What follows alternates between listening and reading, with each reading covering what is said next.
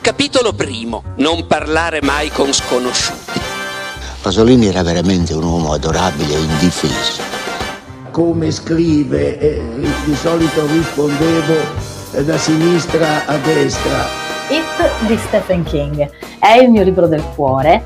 Volevo dirle, ma d'inverno, quelle anatre, dove diavolo finiscono? Arriva dopo mezz'ora di film, quando hai visto Noodles sfuggire ai killer della mafia e farli fuori. Prendere un mazzo di chiavi all'amico Fat Mo, pestato a sangue ma ancora vivo. Aprire così una cassetta di sicurezza e trovarvi all'interno una valigetta vuota di soldi e piena di carta straccia. Acquistare un biglietto di sola andata per Buffalo e poi tornare a New York, 35 anni dopo, nel quartiere ebraico dove tutto è avvenuto entrare nel locale di Fat Mo, negargli un abbraccio e restituirgli la chiave della pendola che aveva preso 35 anni prima. Mo carica l'orologio e rimette in moto il tempo, e quando entrambi stanno per andare a dormire gli chiede Che hai fatto in tutti questi anni? What have you been doing all these years? Sono andato a letto presto. Been going to bed early. Noodles risponde senza guardarlo, fissando il vuoto davanti a sé. A un certo punto sembra quasi sorridere. Quasi. Per chi come me considera C'era una volta in America di Sergio Leone uno dei più bei film di sempre, questo libro imperdibile. Che hai fatti in tutti questi anni di Piero Negri Scaglione, pubblicato da Einaudi, ha questo sottotitolo che spiega benissimo il libro. Sergio Leone e l'avventura di C'era una volta in America. Dovete sapere che tra quando Leone concepì il film e la sua uscita al Festival di Cannes passarono 18 anni. 18 anni in cui lui stesso era cambiato.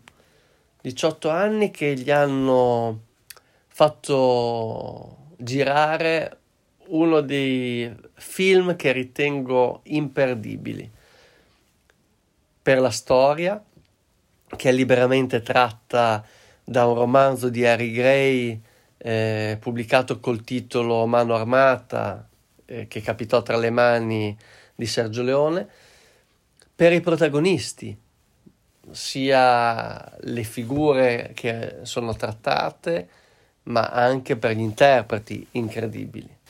Il film è molto amato perché racconta le ossessioni che molti di noi hanno, fantasmi di un amore non corrisposto, il tradimento, la violenza, l'amicizia, i fantasmi che poi hanno segnato il sogno americano. Per eh, l'autore questo film è stato un'ossessione, una passione per anni Negri Scaglione ha indagato le vicende eh, che portarono alla realizzazione del film e ha cercato tanti personaggi che sono legati a questa pellicola, ai protagonisti, ma anche chi la storia l'ha solo sfiorata in un piccolo ruolo, i produttori, i sceneggiatori. Ne viene fuori un ritratto, un ritratto dell'epoca, di quello che è stato per Leone il suo capolavoro.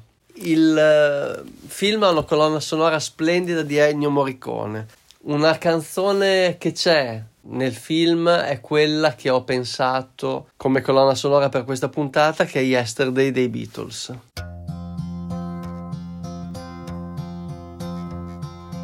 Yesterday, all my troubles seem so far away. Now it looks as though they're here to stay. Oh, I believe in yesterday. Suddenly, I'm not half the man I used to be. There's a shadow hanging over me.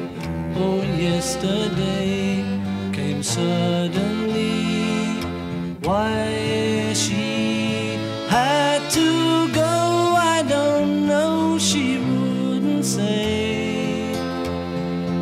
I said something wrong, now I long for yesterday. Yesterday, Love was such an easy game to play. I need a place to hide away. Oh, I believe in yesterday.